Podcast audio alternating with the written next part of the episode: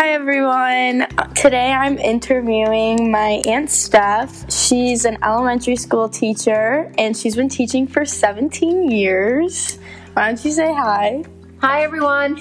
So, um, my first um, topic is who am I as a learner? And for me, as a learner, I'm always on top of things, trying my best to get good grades, and trying to understand the content completely.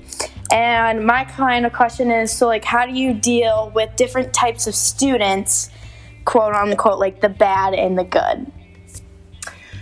Okay, well, as you become a more experienced teacher, you'll you'll have more tools to your tool belt. So at first, when you first start, it's really it's really like trial and error when you're learning kids. But your best tool will be your colleagues and your fellow teachers, just sharing ideas and bouncing ideas off of each other. But so many people have different learning ideas and strategies when dealing with students. It it's really just trying to figure out what kids are like and how to deal with each kid individually because they're all very different. But students who have behavioral problems will be will most likely be trial and error. Does this work? It might. Does this work? It might. It might not. And you have to try something else. But um, finding out what works for a student and what doesn't will provide a gateway to better management.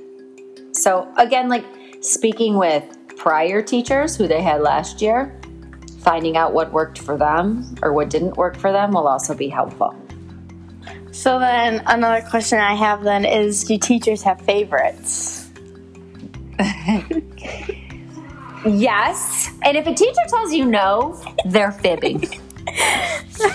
so I I mean as a teacher you you'll always you'll always teach you always treat your kids the same way. You know, like you have your class, you'll always treat them the same way, but you know, some kids have such different lives. The way that they act is, you know, is dependent on their life, and you have to be like their their constant, their steady. So but, then, oh, sorry, sorry you go know, ahead. On it, you can go. but uh, there's there's always going to be a, a kid that like touches you in some way, whether you help them achieve their goals, or help them make a friend, or something that you did that makes you feel good and makes you smile, that's that's going to be something that's special to you. Hmm. So then, like in school, what type of learner were you? Well, I I wanted to always get good grades, but nothing came easy to me. So if I wanted to get a B or you know an A, I had to study extra hard. Like some people can just get an A and they don't crack a book, and that that was not me. So I feel like it's helpful as a teacher because I know I know when kids are working hard or when they're trying and they're trying to understand, I think it makes a difference. Do you think being that way affected your career choice? I think maybe it did a little bit. Yeah. I, I don't know. I think I think what affected my career choice the most was the teachers that I had too. Like the way that they were. And it wasn't always academic, it was more like social, really, to be honest. All right, and then our next topic is EMC, which is explaining and modeling content. And when I first got here, mm-hmm. I asked if you knew that because some other teachers didn't really know what that was, and I was wondering if you knew it. And so EMC is explaining and modeling content, and from what I take it as, it's one of the hardest and most important ways of teaching. So um, now that you know a little bit more about it and you know what it is, how long do you think it took you to achieve being able to explain content and getting your students to understand it? Well, okay, so every year you you are given a new class, a new set of um, personalities and academic levels and behavioral issues, what have you. So, what you did last year to explain and model might not work this year. So, it's always going to be different. But I guess, I guess explaining and modeling content. When I first read that question, it was okay. Everything you do, and especially in lower elementary, I don't know what it's like in the high school, but everything you do is explaining and modeling. And every learner is different. So your explaining and modeling has to be different.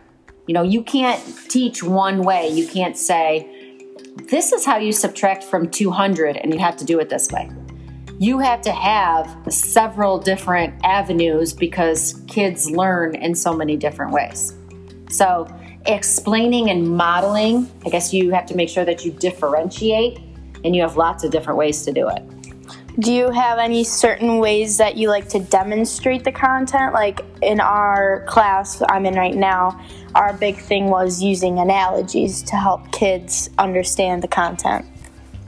I mean, yeah, I guess I guess there's never like one thing, but you know, technology now is playing a big part.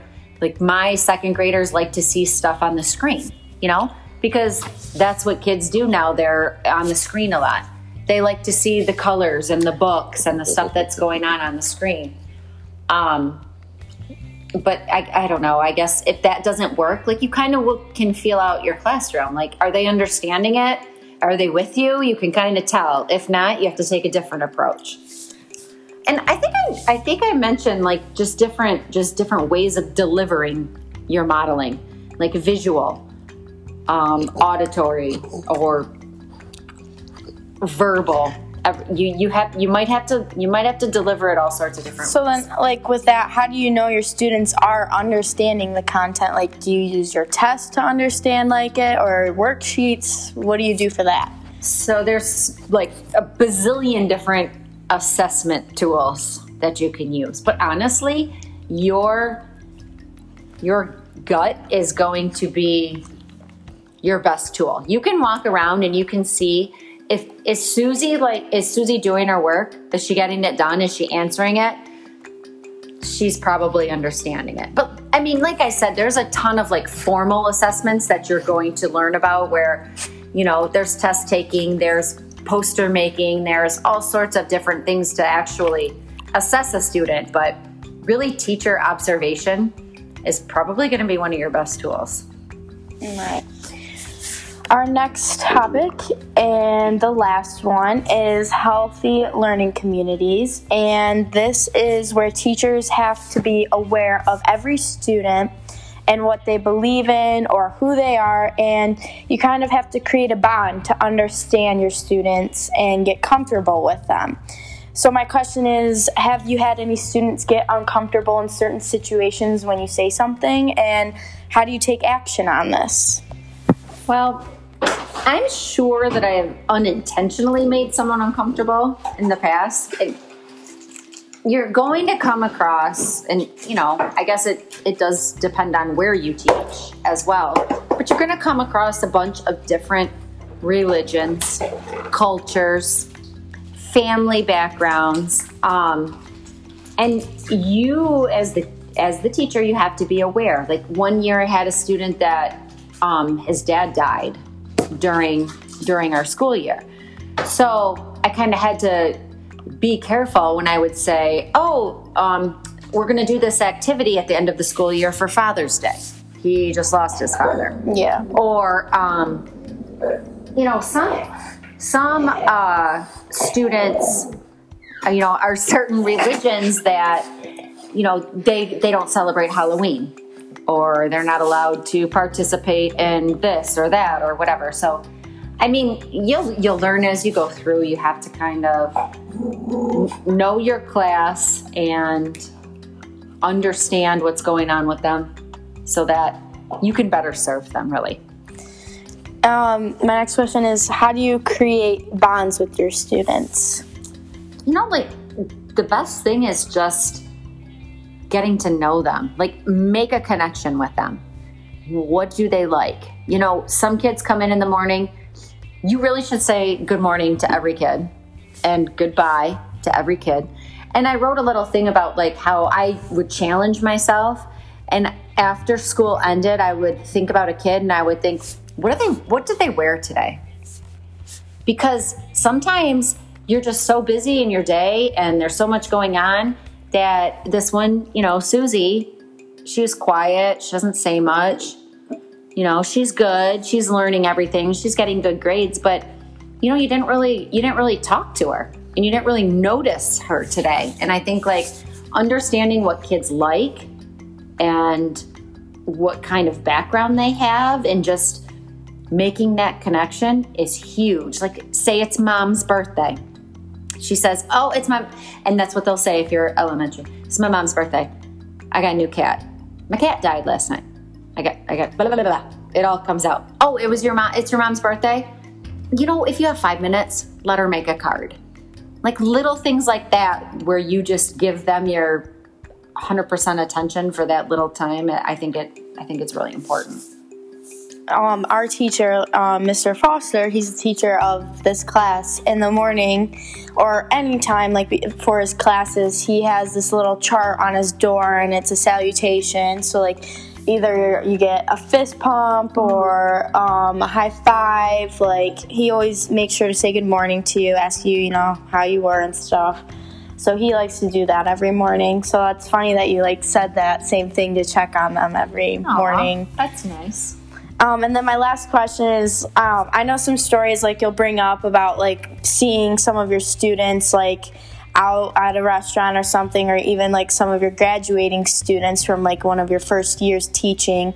Do you you remember like everyone or only ones that stuck out or impacted your teaching career?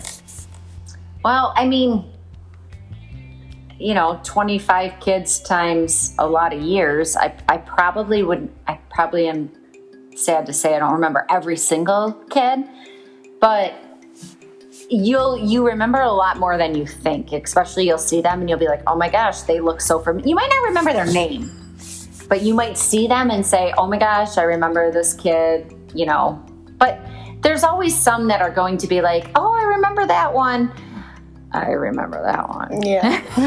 but I mean, it's kind of neat. It's really neat to be like, I was invited to a graduation party for a girl that I had in first grade, and that was that was really cool and exciting. But I mean, you know, it's it's hard to remember every single one, but you you'll you'll remember more than you think you will. Yeah.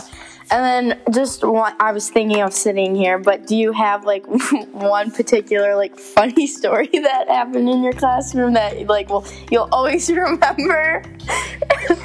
okay, I'll try to explain it to you the best I can. but there was this boy, and he is blonde, and I remember his name like it was yesterday, but I'm not going to tell you. And I was reading a story to everybody, so I'm reading and I'm looking out, and he started picking his nose. and I was like, okay, I just kept reading. Well, he picked his nose, and the snot and boogies stretched all the way as far as his arm could reach out, like straight arm. And then he took his arm and went up and ate it all. and I was like, and I tried to keep reading, but then I thought I might get sick. but I, I, I laugh every single time, like I see a, a, kid pick his nose. I'm like, oh my gosh, that's nothing. Let me tell you the story about so and so. Yeah, imagine hand to nose, extended arm, complete line of snot, up, eat it. That's disgusting. you can't have like a weak stomach, I don't think. no. They're gonna do, especially like little younger kids, they're gonna do a lot of gross stuff. That's gross. And then you have a bathroom in your classroom, yes. so I'm sure you get some funny stuff with oh that. How about I need help? I'm like, oh no, I'm going in oh, oh, that's hilarious. She teaches second grade. I don't know if I said that. So it's not like kindergarten, it's second grade. Yeah, so they're, they're still old enough to be able to know better, kind of ish, sometimes. And then my last thing um, do you have any advice? Not particularly for me, but I guess like. For anyone? Yeah, yeah, or I mean, you could do it for me. I guess. Um, I, I, I would tell you to, to get in the classroom as much as you can because, you know, bless our classes. you need to really get in there and like get in the trenches to be able to see like, wow, this is this is what it's like. Yeah. I don't know. That's what I think. Like you, you have to jump in. You have to jump in the pool and see like what you're really swimming with, if you can, if you're able. I mean, it's awesome. I wouldn't change it, but there's a lot of things where you're like, oh, I didn't, I didn't learn this in school. Yeah, one of our like course essential questions is what traits does a strong teacher have? So mm. like you saying, you know, getting in the classroom and then bringing up stuff about like, oh, this kid's dad died. Like you have to deal with all of that stuff. So that was good that you said that because that had to deal with our question that we're trying to figure out. and you have to be flexible like you have to be you can't be a person like teachers are very routine oriented.